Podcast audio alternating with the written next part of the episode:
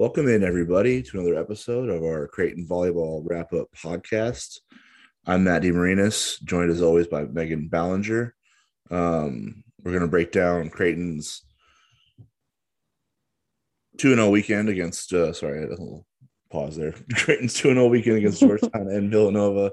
They swept the Hoyas on Friday night for the pink out match and then turned around on Sunday and swept Villanova. Um, so that's nine straight set wins for the Jays since they lost the five setter against UConn. So they've kind of done all they can in terms of results um, leading up to this big weekend coming up at Marquette and at DePaul, um, which you know it's weird that it's that we're that we're not even at Halloween yet, and we're going to be talking about the Big East race either being over or either being you know up for grabs for the last month of the year right? Because I, I think if if if if marquette wins that's that's a two games they're up on creighton with one month to go. If creighton wins they have the tiebreaker over marquette via the season sweep but they're also tied with one month to go. So it it kind of will set the stage about how much drama we'll be seeing down the stretch of this Big East title race because I think it would be a, a, stretch to say with Marquette having UConn in the back um, in the rearview mirror and Creighton in the rearview mirror with the season split. I, w- I would feel other than injuries uh, pr- cropping up to key players for the Golden Eagles, I would consider that race over if they win on Friday because they'd have two games up on Creighton. I wouldn't expect them to lose two more with the slate they have left. So this is kind of the week that will decide how much drama we will have down the stretch. I think, in my opinion. Um, but let's get we'll get into that a little bit later too. Let's talk about uh, Georgetown and Villanova and what the Jays did to um, get those things done in straight sets. Um, pink out match starting on Friday.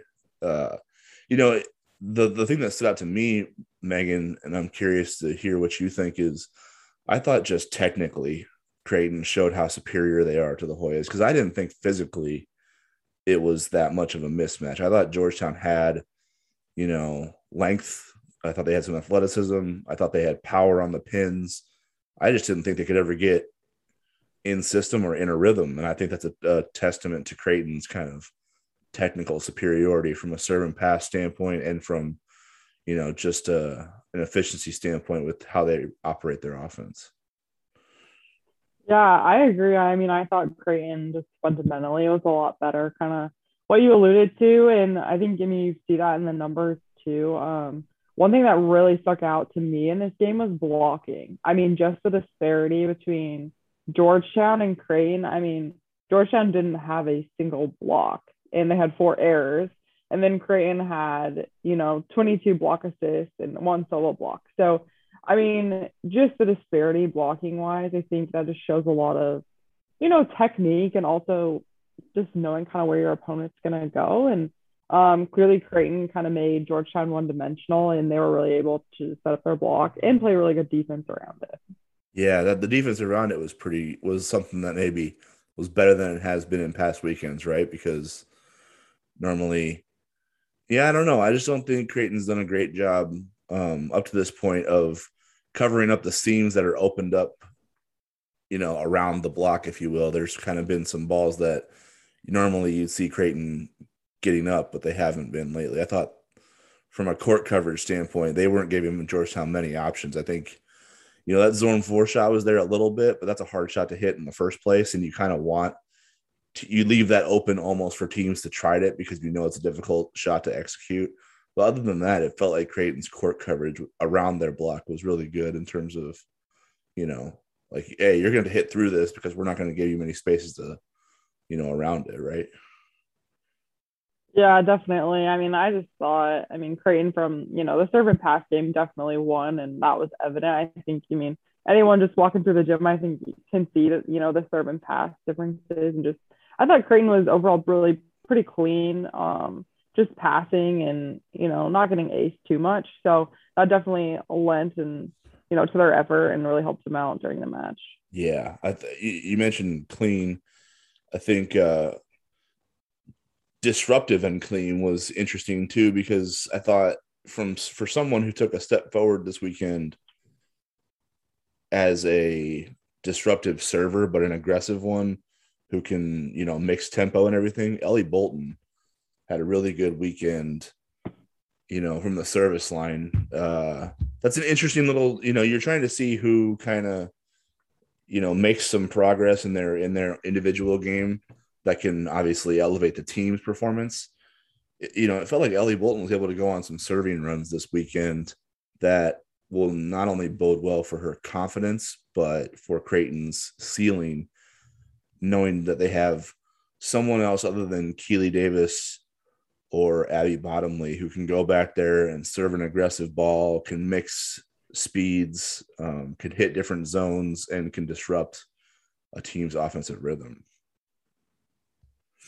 Yeah, I think so. And I mean, it just it's helpful, you know, when you have rotations. A lot of times, I mean, your your coach is setting, you know, those servers up to be in specific rotations to match up with maybe a little bit of a server seat that's not as strong on the other side of the net. So right. I think just from that perspective, I mean, if you have really good options and you have somebody, you know, that can hit zones well and put some good pace on the ball and really make it challenging for those passes across the net, I think it just it helps you out so much. And you know, hopefully you can go on runs with multiple servers. Like you said, I mean, you just, you know, you hopefully have really strong servers in every single rotation, but I mean, it's probably not going to happen, you know, every time with every person you're putting back there. So, I mean, I think it'll just really help them hopefully go on runs and extend runs um, when they have the opportunity.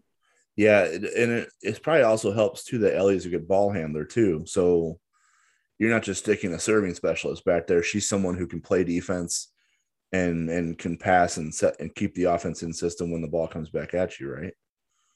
Yeah, definitely. I mean, you'll see sometimes maybe a middle doesn't have, you know, really good defensive skills, but she's a great server and mm-hmm. the team if they're smart, I mean, where are they going to hit at? Probably the yeah. middle that doesn't usually defend. So, I think yeah, you kind of see the differences there when Ellie's back there and she can even be in there getting digs and helping extend points that way and then, you know, go back and hit really good serves and um, just impact the team in a lot of ways and hopefully go on those runs and extend their lead. Yeah, her her emergence and and Kendra Waits, you know, emergence this weekend as, as disruptive servers is big, I think, for for Creighton ceiling because they're those are two really good defenders, two really good back row defenders, and they can, you know, Creighton's big transition offense isn't compromised with those two in the back row. Um, you know, having to see around the block, having to communicate with the offense after they get off the service line, right? They're really good at just getting into their getting into their technique and and finding the spots on the floor where they can transition from defense to offense, right? Yeah, definitely. I mean, you even see, I mean, for a while there, they were taking Kendra off and putting somebody else to serve. Mm. And, you know, not saying that that was hurting them. I just think it helps the continuity of, you know, when you have your setter in there that's in there all the time. And yeah. if she's able to hit good serves and she's a really good defender. Yeah. So, you know, if you're able to keep her in there to play defense and a set, it just really helps the continuity of it. And not having to use that extra sub is just nice. And, um, you know, if she can really get good, consistent serves over that, I think, you know, they'll want to keep her in there, especially for her defense. For sure one of the thing that was kind of apparent from this match was uh, that that that carried over from the weekend prior, and we we talked about this a little bit against. Oh, I think we talked about it a lot actually. Was after you know against Providence the dis, the, the the distribution across the board in terms of how balanced it was with the outsides and you know that middle right side attack. We I think we I felt you know that for a three setter, I think the middle right side got a little bit more than you'd probably be accustomed to. Right, that's a little bit of a high number to expect for the right sides to be getting, but the disparity here, I get in this one, I think was a very healthy balance. You know, you had 49, 49 total attacks from Keely Davis and Nora Sis. Again, Jayla Zimmerman didn't play at all this weekend. So Nora and Keely were that left side with those left side pins mainly. Um, those six rotation outside. So they had 49 swings together. And then when you break down Kiana, Annika, and Naomi, um, that's 36. Add in Kendra's four uh four dumps from the middle, that's 40. So you're looking at 46 on the left side, and then 40 in that middle right side. That's incredible balance. Yeah, I mean, I think that's really great, honestly. I mean, like you said, it's just it's really, really well balanced. And um, you kind of just see the transition too of Kiana hit 385, Annika hit 462. So they were really able to kind of get them going and mm. they can be really efficient too. I think, I mean, you just see the attempts versus the kills. I mean, they're just, they were in really good positions a lot of the times um, when they were getting their attempts too. So it's good to see, um, you know, Kendra finding, you know, when to hit them um, on slides or if it happens to be in front of the middle or in front of the setter um, from that middle, traditional middle attack. But um, yeah, I just think that distribution is very, very balanced. And, you know, then she called her own number four times and was rewarded with two kills. So I think that's kind of your ideal spread of offense. Um, and it doesn't make your outside, you know, carry too much of a load. Um, and doesn't make you too predictable for the other team too. Yeah, and then it just makes every it, when you look at the efficiency across the board, I can't help but think it's related, right? I mean, when when Nora's hitting around 270, when Keeley's north of 260, that's really good for your left sides.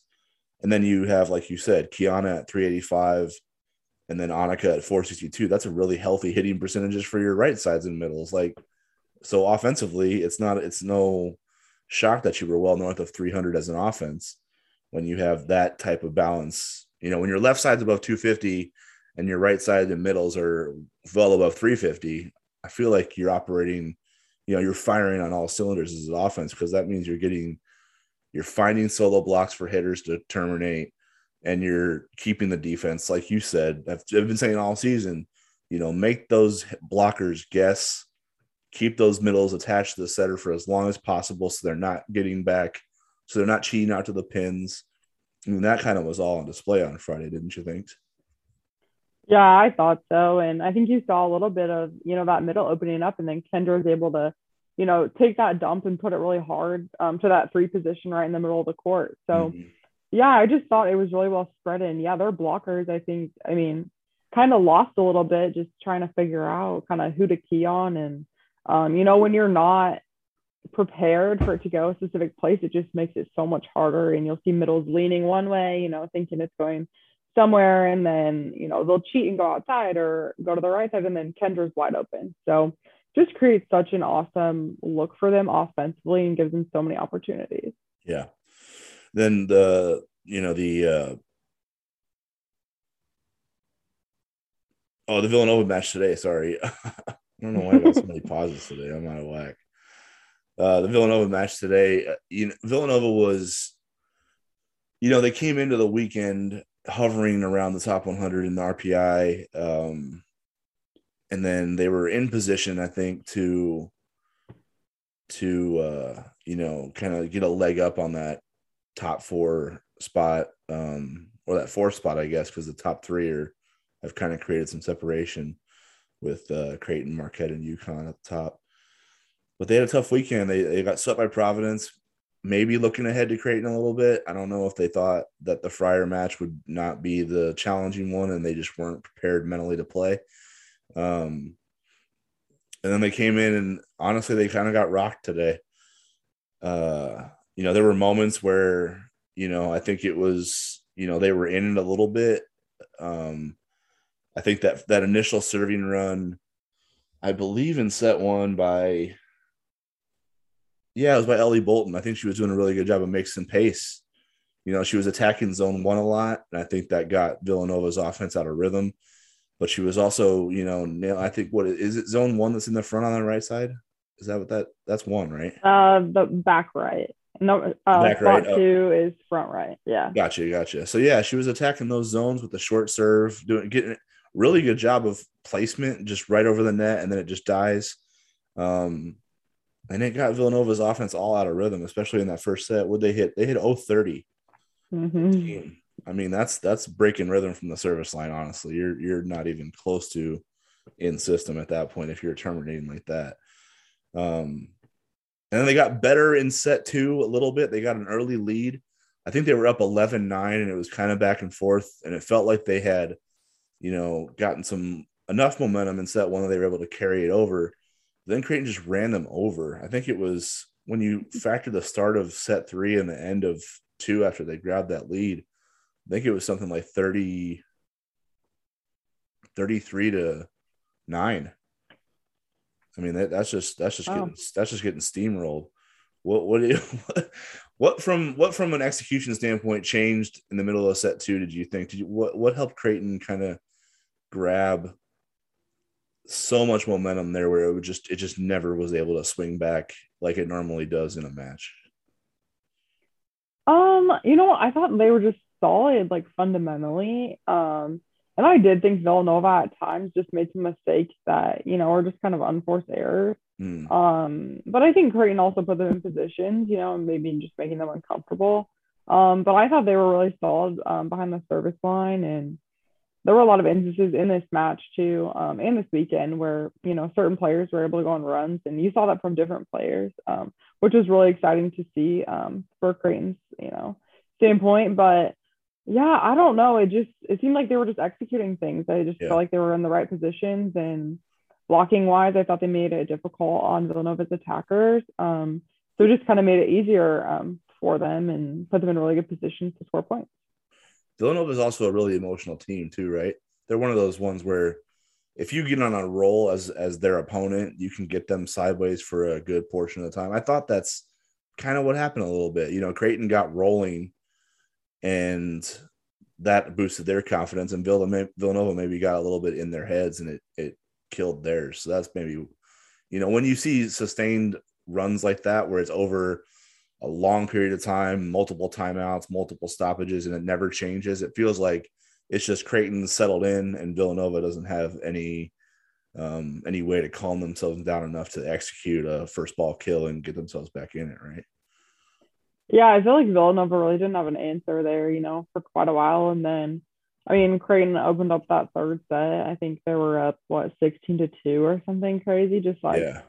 Insane, you know, to be up by that many points. And Villanova, I really didn't think like threw anything at them. And again, I thought they were making a lot of unforced errors. So, yeah, yeah, I don't know, an interesting swing, but it was very interesting too because Creighton went back to the locker room between sets two and three and they came out you can they came out with some purposeful energy i felt like they had a game plan about how they wanted to at least get things started in set three villanova did not it didn't seem like they prepared very much for set three. Like they I, it looked like they were just trying to stay loose because they didn't go back in the locker room. They hung out on the court. They kind of just you know the reserves just kind of passed to each other and the coaches just had kind of a conversation separately. But there wasn't a really it didn't look like there was a lot of focus. It looked like they were just kind of you know trying to keep the blood flowing and wait for game three. Like they had a plan of what they wanted to execute and didn't really need to reiterate it. And then when creighton came out and it was just you name the facet of the game creighton was scoring out of it they were blocking better they were serving more disruptively they were executing offensively I mean, 17 to three. I, I as much as Creighton's dominated, you know, in the Big East, I haven't, I can't remember a 17 to three set that started out like that. You know, especially one that, like I said, set two was lining up for this to be more competitive than it was, and it just flipped, and it, it and then you see 17 to three, and you're just like, I mean, you you're done at that point. You're not, you know, they did they did get themselves back into it to a degree, but I think that was more about Creighton just feeling like that thing was a wrap and they their consistency dropped off as opposed to anything Villanova did to get themselves back in it. Yeah, I agree. And I'm sure, I mean, I'm sure that was a point of contention, right? When you go into the locker room, you're like, we need to take care of this. And, you know, just even from just playing a really clean set, I think you're always yeah. trying to be better. So you come out and you're like, let's make this third set our best set like let's get out to a really good start. I mean, I Creighton has had issues I think this season at times where they have a slow start and then they're yeah. kind of digging themselves out. I think I mean, you know you're capable of going up big on this team and you just want to show up and play a really good, you know, last set hopefully and finish up that match and play really clean volleyball, especially going into your following weekend. You just, you know, you want to play well and feel mm-hmm. good about, you know, playing in front of fans and in that game atmosphere, I think, and coming away, walking away and just like feeling really good about it. So how do you, how do you feel about set three then? Because you know, as a, as a team like leader that's trying to get them, you know, consistency was the theme of the weekend. We need to be more consistent more often. You start off 17 to 3 and you're well on your way to feeling pretty good about how you finish this thing, especially how you trended. You controlled set one, you stepped on the gas in set two and put it away. It was the most lopsided of the of the three sets. And then set three was trending to be even more lopsided than two. But Villanova kind of got back into it a little bit because you took your foot off the gas and didn't execute the way you were executing in the first 20 or so points. How do you feel in that locker room after that if you're Creighton? I mean, me as a person watching, I didn't feel good about it at all. I just felt like Really? it was very frustrating. Yeah, it was very frustrating to watch. I mean, you're up that big. I understand allowing a team maybe to go on a few runs. Um, but I just felt like they let Villanova go on longer runs than they should have. Um, and when you're up that big, I mean, 17 to 3, I mean, the game is, you know, you have a few points to score Yeah. and you just let Villanova go on huge runs. I just, I think they got a little bit complacent, and I understand it's hard to, you know, keep that focus when you're up that big and you're kind of like, okay, this thing's a wrap, but you have to, you know, take care of your side and you have to score points. It's just Mhm. there's no excuse for letting a team come back, you know, from that far down on you. I, I don't think Yeah. so. Yeah, I don't know how they. I mean, I don't know how they would feel about it. Obviously, probably not very good, and the coaching staff, I'm sure, isn't happy, you know, with that sort of kind of let up in that third set. Because I think it's like it's kind of like you're alluding to here a little bit. 17 to 3 is is done, in my opinion. There's I mean, Villanova went on a bunch of runs, Creighton had to call timeouts, and it still ended up being a seven point margin. But if that thing is like 12 to 3, that might be, you know, that might give Villanova, that might give Villanova enough time. If you're getting complacent at like 12 to 3, if that's when it sets in, Villanova has time to rally, come back, and maybe win it. And then you're shocked at that the fact that you're even starting a game four because you felt like you put them away and you don't know what what went sideways to lead to that, right? So it's more about the big picture, isn't it? If you find yourself up 12 to 3, 10 to 3, and when you and then the complacency sets in and then the inconsistencies start to creep up, maybe that's not a big enough deficit to survive it like today was, right? Is that kind of what you're thinking? Yeah, definitely. And I mean, let's say you're in a fifth set and you've just had this nail biter game, you know, and you're up 10 to 5, 10 to 2 or something. I mean, Mm. it's not that many points, right, to get caught up and then One, a team goes on run, a right? short Isn't it? run. Yeah. Yeah. A team goes on a short run and all of a sudden they're on top of you and oh, we're only going to 15 points. So it's just, you know, from that standpoint, I think that's why a lot of times like you have to play mini games to yourself within a volleyball set Yeah. like first to five, first to 10, first to 15, first to 20. Like it's just, it's just little games. And I think when you break it down, I mean, you realize maybe there's one serving run within a, a game to five, maybe there's two, but if you just keep on pushing and progressing in those like five point increments, you just, I mean, you have to keep that focus. You just, Mhm. you have to. Well, it, it bit them against UConn, right? They were up seven to four in the fifth, and ended up losing that by three. So the rest of the the rest of the set was eleven to five, UConn. So that's kind of what you're talking about. Yeah, you're up seven to four, but you're only going to fifteen. So UConn's two serving runs away from you being on the other side of that thing. So yeah, it is. kind of Yeah. what you- they do have a recent, you know, a recent uh, memory of that going sideways on them when it felt like they were in control, but didn't do the things to you know, put one more run together where UConn's feeling the pressure, where UConn's feeling the heat, or where someone else is. So yeah, as as dominant as 17 to 3 felt, because it again, it was everything going wrong for Villanova, everything executing right for Creighton. Yet it ended up 25 to 18, and you're kind of wondering how. Because that that's it doesn't feel like UConn's got enough time left to score 15 more points in this thing when it's 17 to 3. It feels like, well, we just got our tails kicked let's just ride this thing out for the however long it takes Creighton to get to 25, and then we'll regroup after that.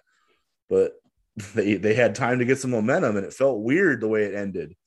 It didn't, you know, if Creighton swept them, Villanova never got to 20, but it felt like Villanova was ending on a high note, and Creighton was ending on something that had to be Yeah. reevaluated in practice this week, right? Because they're still searching for that consistency. They want to be, they want to start you know that upward trajectory where they're peaking going into December and the end of November, right?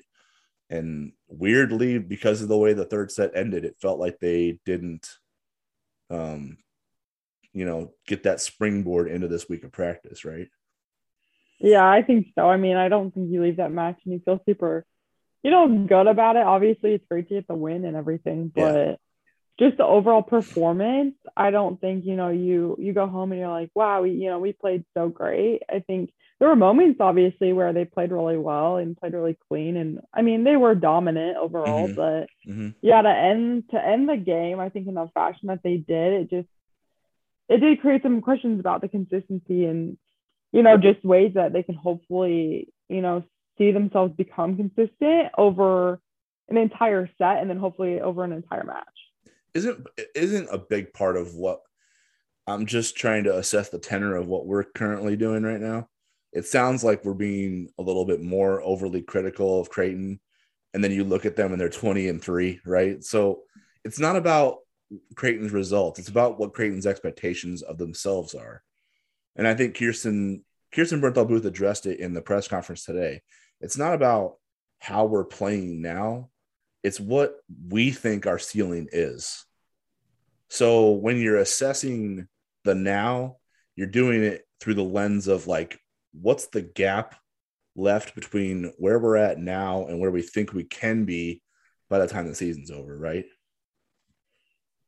Yeah, exactly. I mean, I think if you, you know, if you play under Kirsten, I mean, you just you come to know that, right? Like we're always striving to be better the next day. That's that's always the mission and to play the best that you can as a team. I mean, it's really not enough, you know, to beat a team. I mean, you have to beat a team and play well and hopefully get better. Hopefully you mm-hmm. got better, right? Hopefully your team played together better. It's just it's always that step, right? I mean, that's that's the thing about wanting to be, you know, it's never going to be perfect, but I mean, striving per- for perfection. I think, I mean, that's always the goal, right? To get as far as you think your team can and to play as well as they can as a unit. I think that's the biggest thing that, I mean, you'll win, right? The players, they got to win, but they're just thinking about how can we be better? I mean, yeah. how individually can we be better? How as a team can we be better? And be prepared when the time comes to play a really great team. Yeah, because it's the the the, the opponent is going to change week to week. But if you're if you're constantly better than the version of yourself that was on the court the match prior or the day prior in practice, then you can feel good about the process you're going through because you're becoming better versions of yourselves along the way. And you know, every to a player throughout your career and all the way through Kirsten, it obviously permeates on down you talk about being process oriented, not result oriented, right?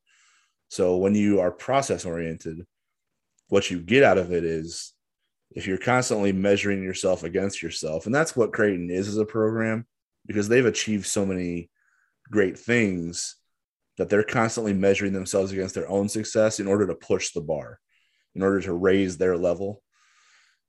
So if you're a better version of yourself than the day you were before or the weekend you were prior, you can see that it's tangible for you and you can feel like all right we're improving each step as we go through this process right yeah i think so and sometimes you might not see that tangibly right like you might not see that in the box score yeah but you kind of see it all come together as a team and i think that's the biggest thing i mean creighton obviously like I mean, they've done really well this season, as you said, it, what 20 yeah. and three. So yes. yes. I mean, here we are, yeah, picking apart kind of what they've what they've done and things that they can do better.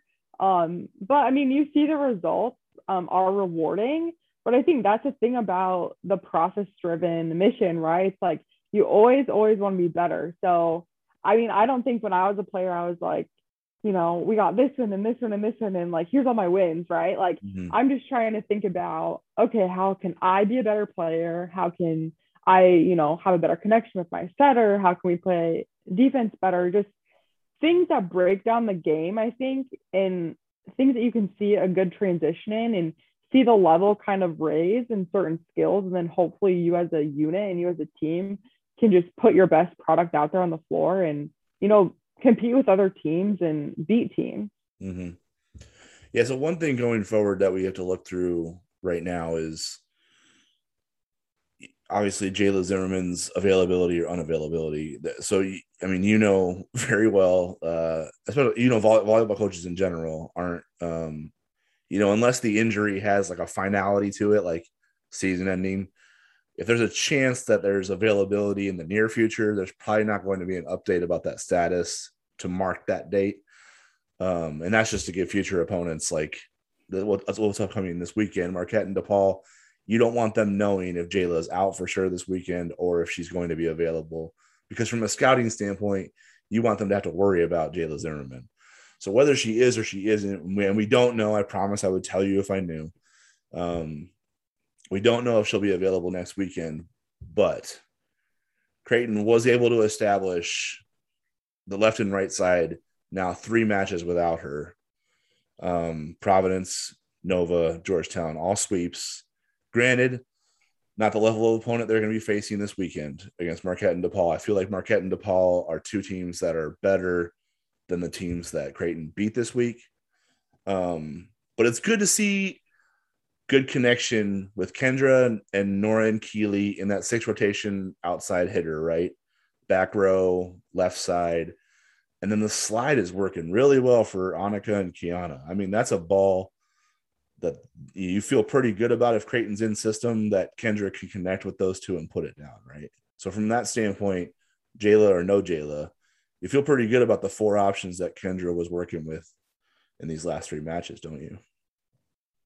Yeah, I think so. And I mean, honestly, I think you need to have, you know, that spread in your offense because Jayla carried so much load for the team, right? I mean, right. she got so many attempts from the back row, from the outside. I mean, obviously, I mean, those are just a few ways that she impacts the team, you know, not even talking about her defense and blocking and all that. But yeah, I think you really have to spread out your offense and use all of your weapons because you i mean you just have to have more options because you know you don't have that person in there that was taking you know quite as many swings as anybody else in the team frankly mm-hmm.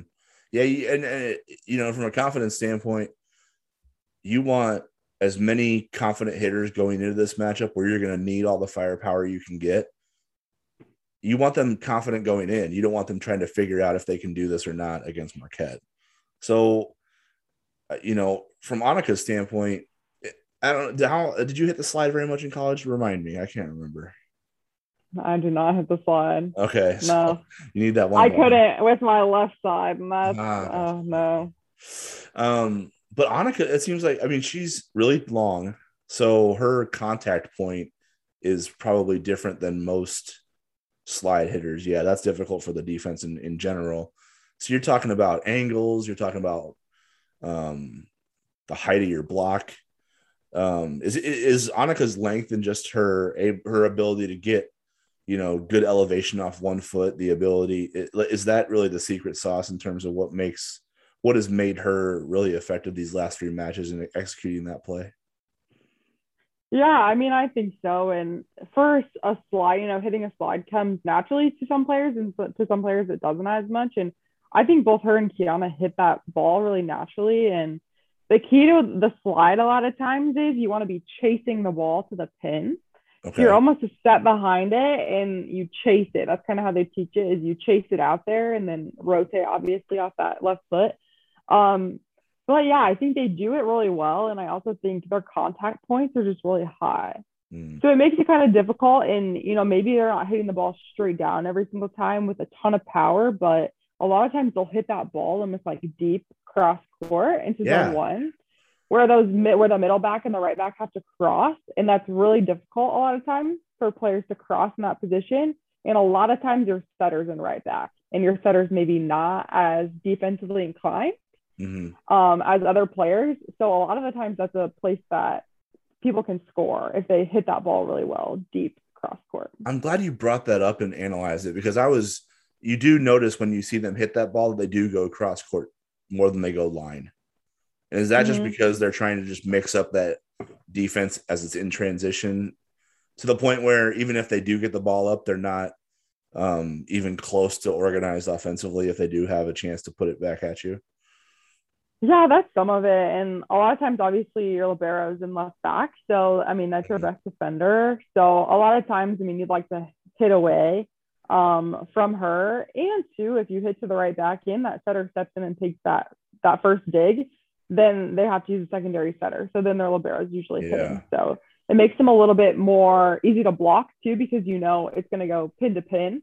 Um, so from that standpoint, yeah, it just makes it a little bit easier blocking wise too. Um, you will see, I think on that slide, they'll run over um, on the side and they'll tip right over the block. Um, a lot of times, pretty effectively, that short tip right over the block. Mm-hmm. Um, and a lot of times that's because it's hard for that left back to kind of see that block, and the off blocker has to come all the way across. So just a few things like if you're hitting deep cross or you're hitting sharp, and then all of a sudden you throw in a short tip over the line, it just makes it difficult. And a lot of times defenders haven't adjusted or can't see over that block. So for the for the purposes of the matchup with Marquette, does it help Marquette that they have a two setter system um, for that play? Because you know, even if you are having your setter kind of run into your, you know, the left side of your defense, there, it's you have another one who can get your offense generated. Because honestly, it feels like Marquette's got some holes in defensively. I think that's always the difference between Creighton and Marquette. I feel like Creighton exposed zone three a lot um, in the first matchup, and then either one of those corner, um, you know, those corner zones too. Marquette wasn't covering it up very well, and I think Creighton exposed it every time they were in system. Uh, does but does Marquette having a two setter, a two setter system with, uh, you know, help them match up better with that slide play, or is it is it all just about Creighton's execution regardless?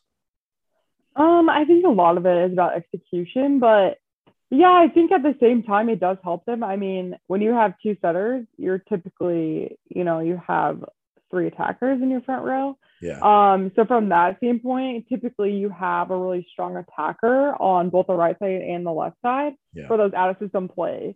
Um, so yeah, from that standpoint, I think it does and just gives you more options. I mean, as opposed to if maybe the setter is over there and they're not setting her in those out of system balls, I think Creighton can set up their block a little bit more easily on the outside and, you mm-hmm. know, hopefully get a good block touch or a stuff block. Yeah. Um, one thing I wanted to touch on from this weekend was, uh, yeah, it's only, and it leads to a question: Is this related almost entirely to how disruptive Creighton was from the service line? They had 12 blocks on first ball first ball attempts by Villanova and Georgetown 12. That feels like a really high number for me. Um, and they only got blocked twice offensively in those situations all weekend. So is that is it is you know when your first your first ball attempt um that's either that, that that tells you whether you're in system or out of system, right?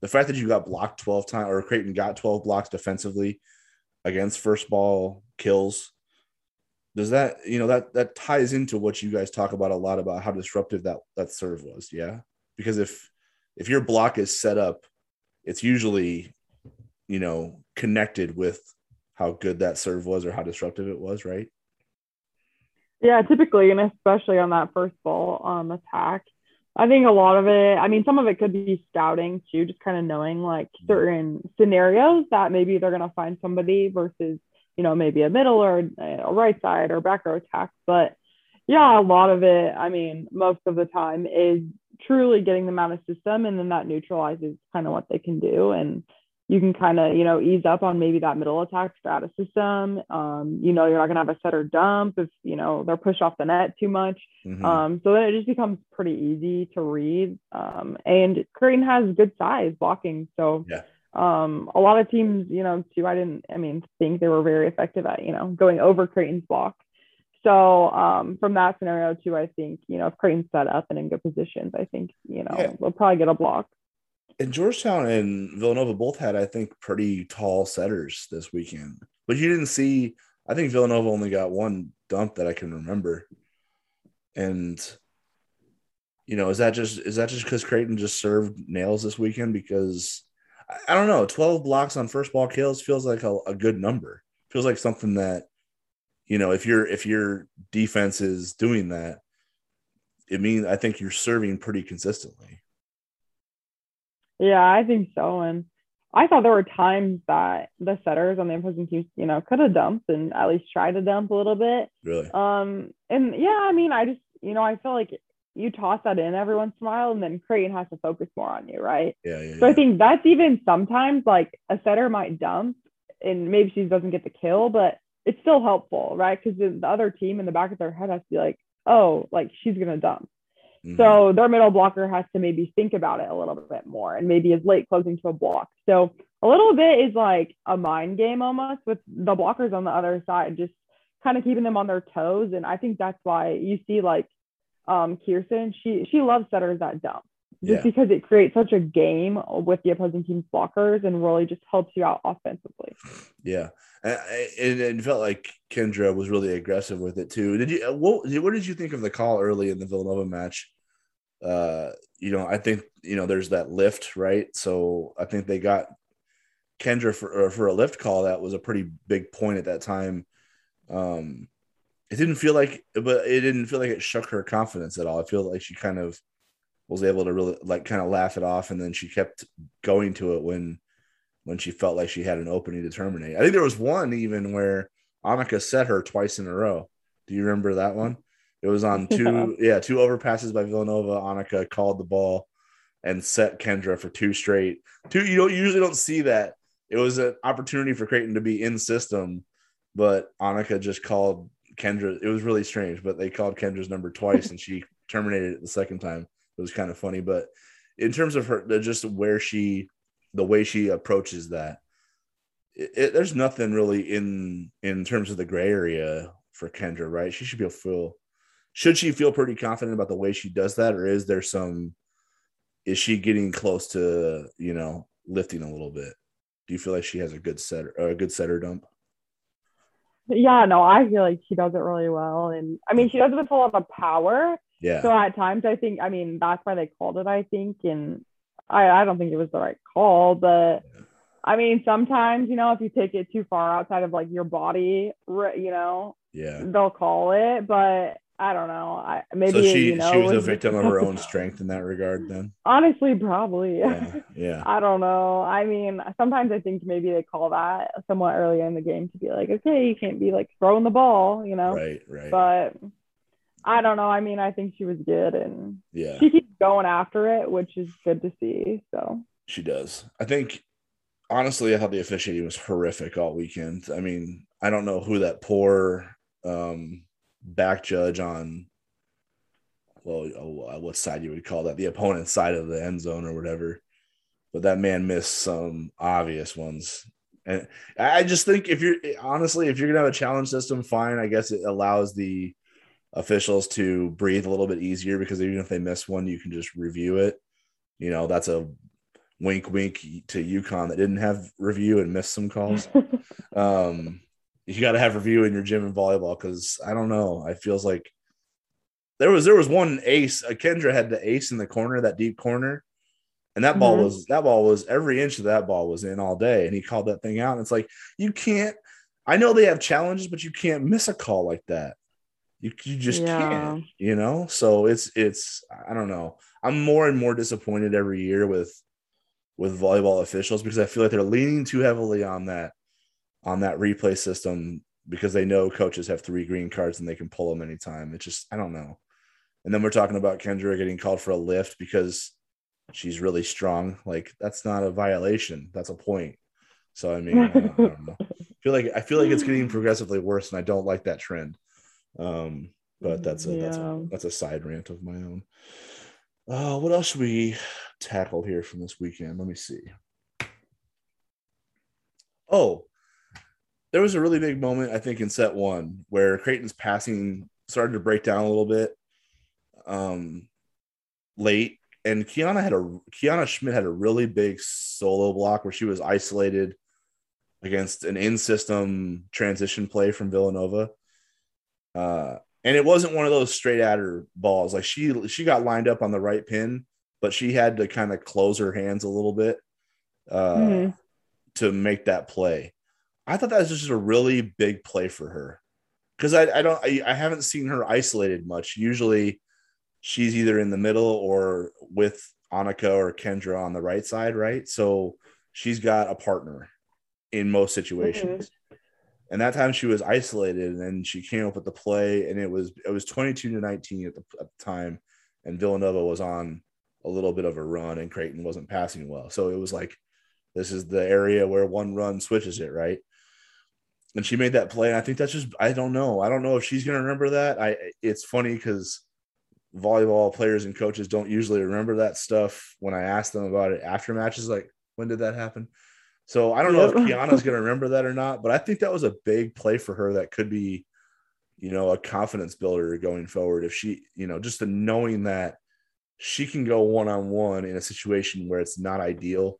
You know, Creighton didn't get a swing off of it. It was one of those things where they, you know, they sent a free ball over and Villanova was in system and uh, Kiana was scrambling to the net and she was able to, you know, close her hands and get good con get a good touch and put that ball straight down. I think that's a booster for her. What did you think? Did you remember it at all? Yeah, I know what you're talking about. Okay. Um, yeah, I mean, I just think blocks like that, especially when you're one on one, are huge momentum swing, Yeah. right? Like it's just a huge momentum thing. And yeah, I don't know if she'll remember it, but I mean, they train so much. Um, those middles just of diving and um, you know, just if you're not, if your feet aren't there, then you know, just diving really hard into where that attack path is. Um, but yeah, to execute it in a game after you practice it often, you know, over and over and over again, I think is just so rewarding too. Um, just to kind of see that transition. And then it came at such a crucial time too Mhm. that, you know, I just got everyone pumped up and really gave them, I think, the energy that they needed. Yeah, that's what I mean.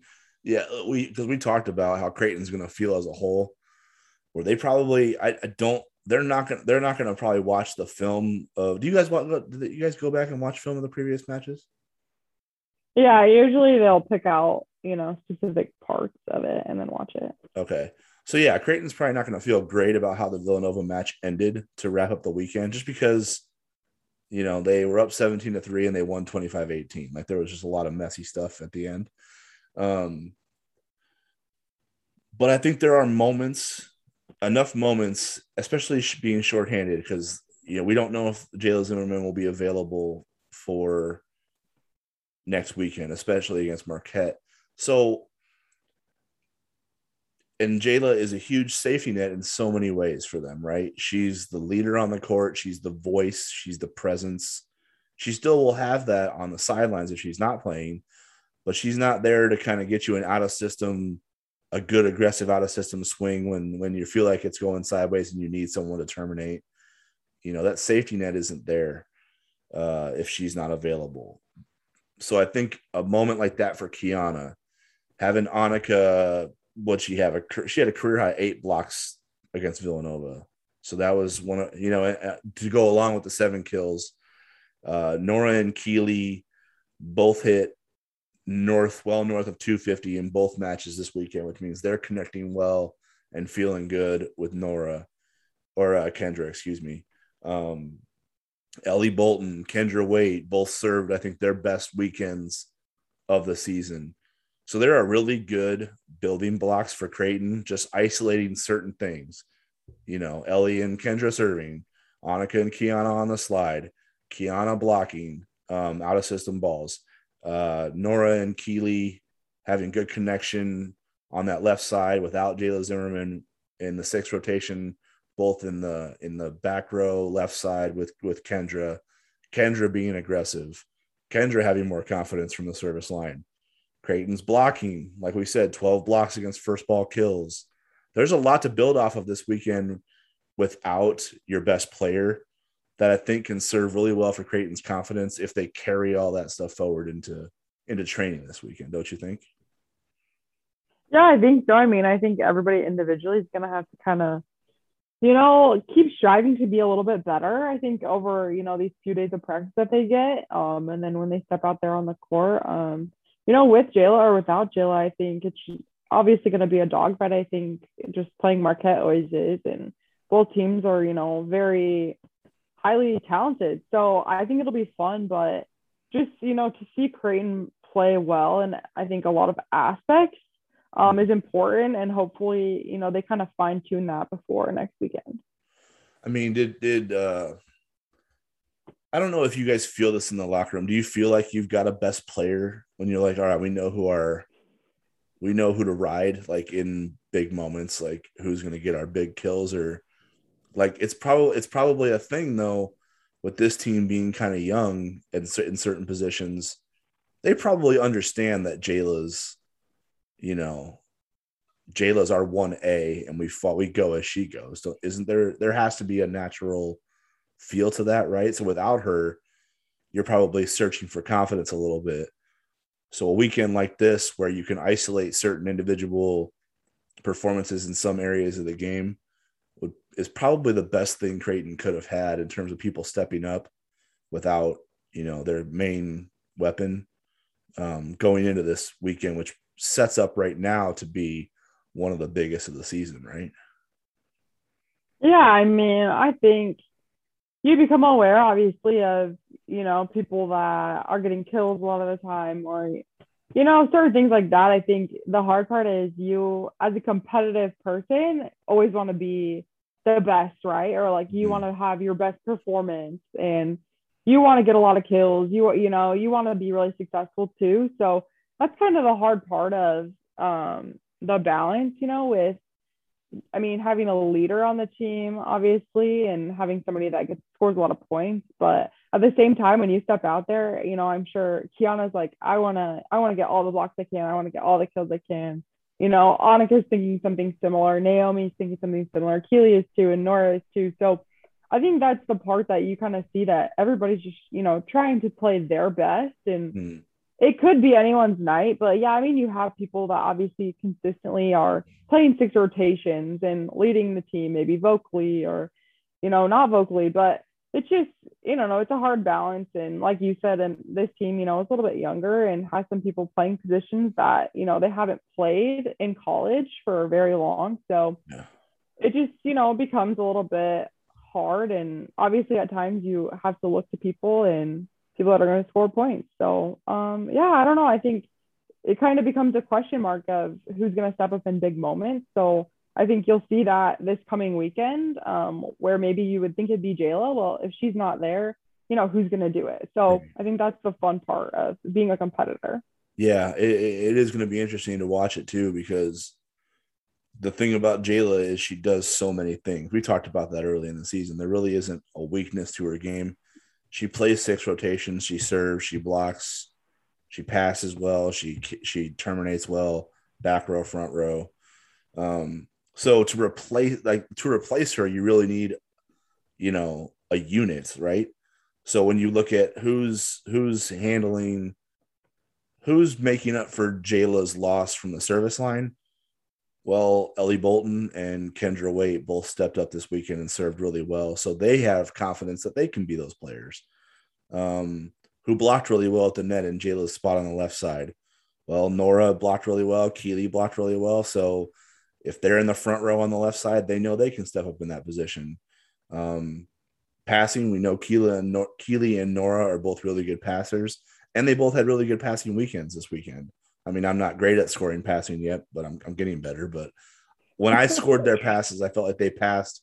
They got Creighton in system a lot, and I think that's okay. just really that's really what you want out of your passers, right? You don't you don't need them, you know, passing threes on the net every single time. But if they can if they can get you at least two options most of the time, that's a really good pass in my opinion. So I thought Keely and Nora did a really good job of getting Creighton in system a lot and so that's that supplements some of Jayla's ability to to pass well, right?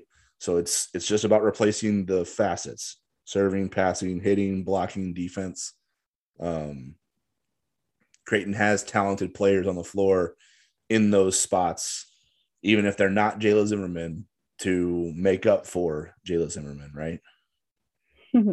yeah, I think so. And I think, yeah, the way that you kind of explain it, I do think it's those different facets of you know, who can step up blocking, who can step up and get us one more big, who can, you know, step up and get us two more blocks. It's just, I think it's a whole shift, and you really have to kind of shift your mindset. I think you might be asked to do things that you maybe aren't used to doing. I mean, the middles this season so far, I mean, really weren't getting very many balls, yeah. you know, and so I think you kind of see that shift from okay, well, Jayla's not out there, so maybe we have a couple less balls going to that outside pin. Okay, well, we have these opportunities to hit our middles and get kills. So I think it just becomes a shift of, you know, how the team approaches things. And, you kind of have to make up for that in different areas and different things that maybe you weren't super comfortable doing at the beginning of the season, but you've mm-hmm. evolved as a team and now you get really comfortable running those middles or, you know, running those outsides in certain spots. It's just, it becomes a whole shift. And I think that's the fun part and kind of the puzzle of putting your team together. I respect the fact that you immediately went to the middle attacks in terms of replacing Jalen Newman. If you don't know yeah. what if you don't know what position Megan Ballenger played in in college, there she just told you inadvertently right there. I'm partial to the middle. what can I say? It's okay. I respect it. Um, in terms of the matchup with Marquette, don't, it just, honestly, it feels like every time going into this thing, um, feels like Marquette's always got a lot of momentum. It feels like they're always on a winning streak, always putting really good volleyball together. The difference when Creighton and Marquette play to me is always, I feel like how good. There's not a big gap in talent, in my opinion. I think they're right there with each other. But like we talked about when they they played the first time, Creighton's won 17 out of like 19 against this team. And I think the difference is there is a gap defensively. I think Creighton's a better ball handling team. I think they're a better blocking team. And I think that has carried from year to year. It's always kind of been the case. Is there is there something in that first matchup that you saw that lends you to believe that's still the case that Creighton defensively um, matches up really well with Marquette, even as even as hard as they are to deal with offensively with the two setters with Wolf being one of the more unique ones they've ever seen in terms of how involved she is offensively from getting people involved herself to terminating at a high rate like she does. Um, it's really like the only I've never seen a setter like her, but it feels like Creighton is fine matching up defensively with them still. Yeah, you know what? I think a lot of it has to do with blocking. I think really? Creighton scouts blocking really well, and I think they're prepared for different schemes that Marquette will run at them. And then I think behind that too, I think they do play really good defense. Yeah. So I think that's just kind of a little bit of the disparity that that I've seen, and yeah, I don't know. I'd be interested to see like who is the best blocking team in the Big East. I I don't know. I haven't looked at that sort of thing or know that, but it's just I don't know. I just think from a blocking standpoint, I think Creighton does a really good job just handling their attacks. Yeah. No, that's uh I'm just looking at the blocking to see if we can reinforce that real quick. yeah, Creighton is the best blocking team in the Big East. Yeah, that's what I would have thought, but yeah. yeah, Creighton is at 2.62 blocks per set, UConn's at 2.52. Um, St. John's is actually fifth. I'm surprised by that. But hmm. um, yeah, Creighton's the best blocking team in the Big East. So that that it just reinforces your point there that that's kind of what Creighton might lean on this weekend because they will be even without Jayla, they'll still be really big at the net. You know, Kiana and Annika are six two, six three. Naomi six three, six four. Uh, Keely and Nora are both six two, six three in that range, and then Kendra's a really strong blocker, even though I'm not sure she's six foot she elevates mm-hmm. really well and she's really strong. So if she's got her hands, you know, if she's got two hands in front of the ball, it's probably not getting through. And if it's if it does get through, it's probably not getting far. So um yeah, the block probably is a key for Creighton, right? This weekend because it's gonna be Marquette's gonna be if they're gonna be up for this one. Like they're they're gonna be really fired up because they know they're already a game clear of the Jays in the standings even though they've dropped one. So like like I said to start this episode, Marquette has a real opportunity here to kind of like get a comfortable lead on Creighton for maybe the first time since 2013 where if they if they can get that win on Friday, they split the season series where each team got the win at home, but Marquette will be two matches clear of the Jays with UConn and Creighton both and DePaul. So the top 3 teams the top four teams in our opinion, right? Um, in the rearview mirror, they won't have to face any of those teams the rest of the the last month of the season, and they'll have a two match lead. I I would think that would feel pretty good if you're Marquette. Like you feel like this is the opportunity to finally get over the hump. If we can take care of what we can take care of and beat Creighton on Friday, it like we've got a really good chance of finishing this thing off and getting an outright Big East title for the first time since you know, Creighton got a hold of it in 2014. They really yeah, they haven't let up at all ever since then. So it's a big match for both teams. What I'm curious about from your perspective is the target was always on your back as a player. Like Marquette was always chasing you every time you guys played them during the season. So it felt mm-hmm. like there was never an opportunity for Creighton to be the hunter in this matchup. Were you did you ever feel like you were or did it not did you not try to think like that? First of all. Um, you know what? I think I was always aware. Um, you know, you're always kind of aware of Marquette and Creighton, right? Like the whole time I was there, it's Creighton and Marquette, like okay. top two spots in the conference. So your place um, in the um, standings didn't really come into it. You just felt like these are the two best teams. We got to play our best regardless. I mean, I think so, and I think you know it's probably gonna come down to you playing Marquette. I mean, that was the you know that was what happened to me always in the uh, Big East tournament. Besides my last year, it was always yeah. Creighton Marquette in the final. Um, so I think there's just some competitive like edge there for both teams, and um, especially for Marquette. I mean, I can imagine they are going to be so fired up for this match, mm-hmm. and mm-hmm. I mean, a single player on their team hasn't won a Big East championship. So I think, you know, from that standpoint, if they can put some room between them and Creighton and, you know, hopefully lock it up. Yeah. Um, assuming that they take care of their other matches. Um, I mean, I would think they're so motivated and they'll really be ready to go. So, and I, you know, I think from Creighton standpoint, there's a lot there too that they're fighting for. And, you know, maybe they don't come out on top in the regular season standings, but, you know, down the road in the tournament, they might play Marquette again. And um, just to play a really good match against them and to beat Marquette would be huge, I think, for their confidence yeah, I do. I just I can't help but think it's a unique opportunity for Creighton to put on a different if they think like that to play a different role. Like the the Big East tournament is going to be in Milwaukee this year. So that's one thing. You want to you want to know that you can play well in this gym in this environment against this team for one.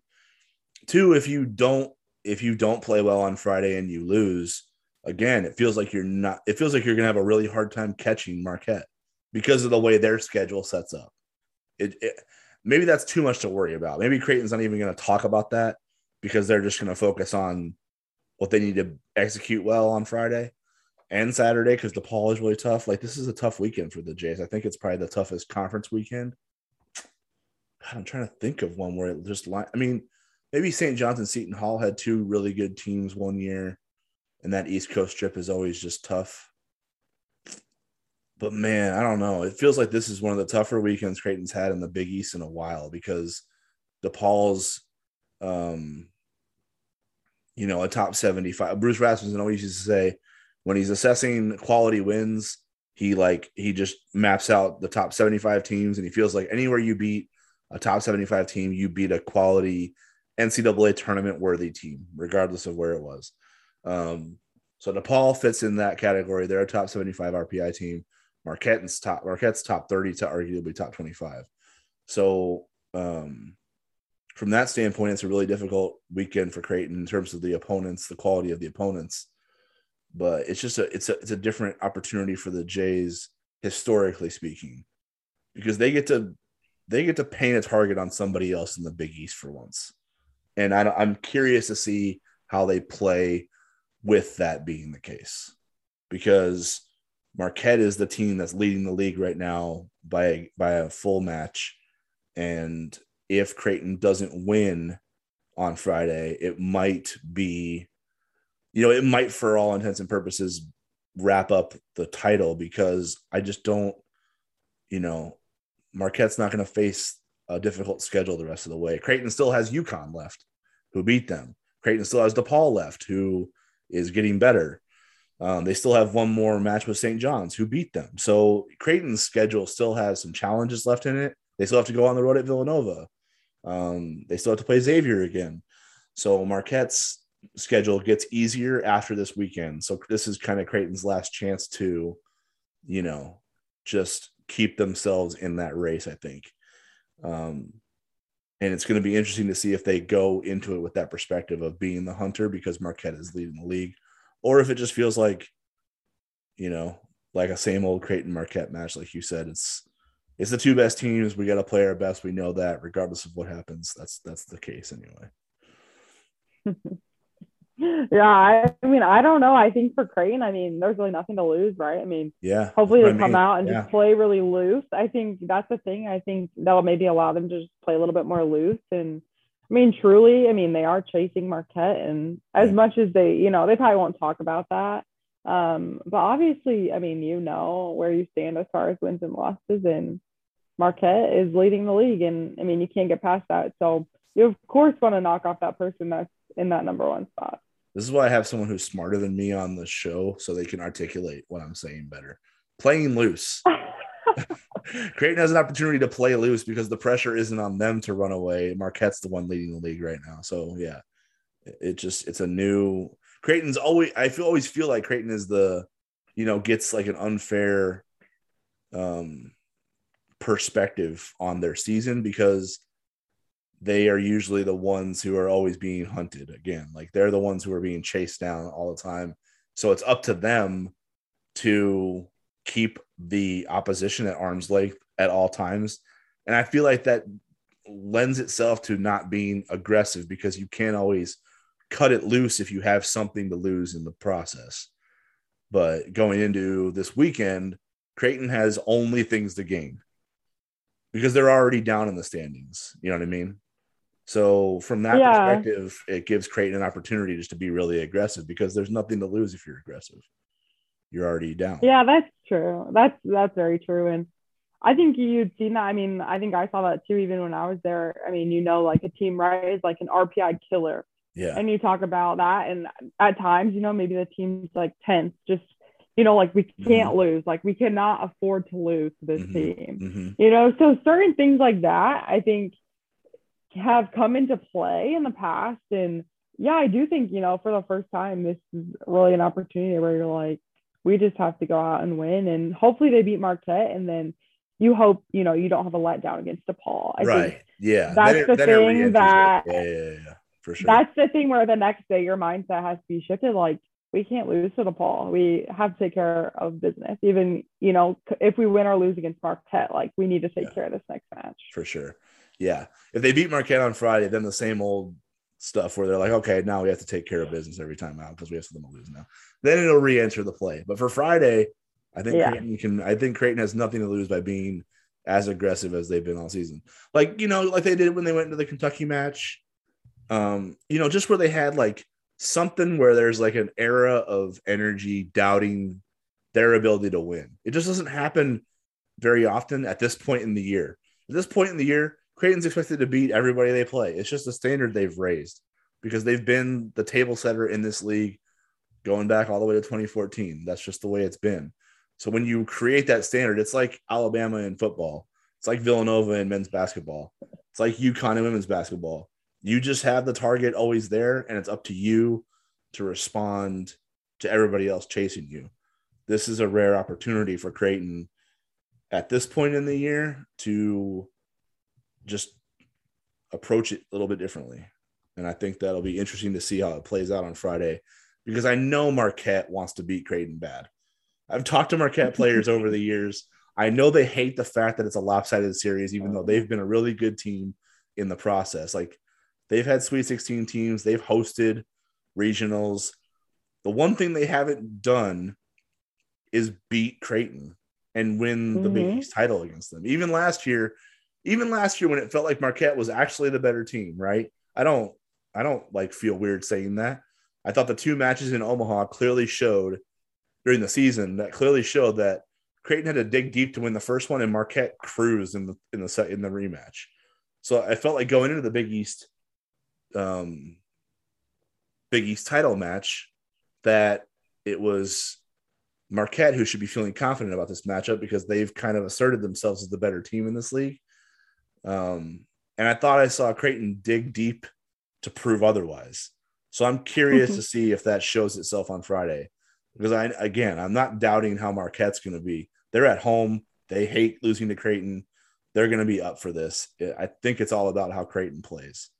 Because I think at the end of the day, like we said, defensively, I think Creighton matches up really well with Marquette because they scout well, they block well, and they cover the court, they serve well. Like there's there's there's elements to what Creighton does from a foundational standpoint that will give them an opportunity if they're playing well to win this match every single time. It's just if they can just not be consumed by, you know, what will probably be a great energized road crowd who wants to see them lose. Um, how they respond to that will be interesting. So that's why I'm kind of harping on the fact that they can be the aggressors for one of the few times in this league in the last, you know, seven, eight years. Um, that's all I got. You got anything else in the chamber still ready to fire off, or are you good? You got it all out? No, I'm excited. I'm just excited to see these matches. I think yeah. it'll be good. And DePaul is just, I think, a much improved team. Um, and I think even from the last time Creighton and DePaul played, so I'm yeah. just excited to see how it how it all works out. I'm with you. It's a it's a it's like one of those. It feels like it's a chance for Creighton to boost their resume in Big East play, which I don't think happens often, uh, except for when they play Marquette. Like I said, like we we think DePaul is pretty good. Like we think they passed yeah. the eye test, and their metrics show that they're a pretty good team. That they're certainly better. Um, so it is, I think it's one of Creighton's toughest weekends in the Big East in a long time. So it is going to be, and the fact that it's on the road and the fact that they might be without their best player, depending on how she, whatever her status is and how she progresses throughout the week, there's a possibility they aren't, you know, fully loaded for these matches. It's going to be fun to see how, you know, that, that championship moxie that is kind of always there with them, how that makes up for it. Right. It's going to be, it's like it's just these are the big matches you love to cover, and that's kind of what it's you know. I, and I imagine for you, it's even insane, more insane to play in. So, like for Creighton, they're probably fired up for this week, right? Yeah, this will be this will be a fun time. I mean, this is one I think you circle on your calendar, and uh, it's just fun. It's fun to travel to Milwaukee and to Chicago, so mm. fun places to play. Cool. All right, everybody. Well, we appreciate you tuning in as always. Uh, we'll come back to you next week and analyze uh, the Marquette and DePaul weekend and look forward to what the month of November looks like for the Jays after Halloween. Um, for Megan, I'm Matt. Thank you for tuning in. We will talk to you soon.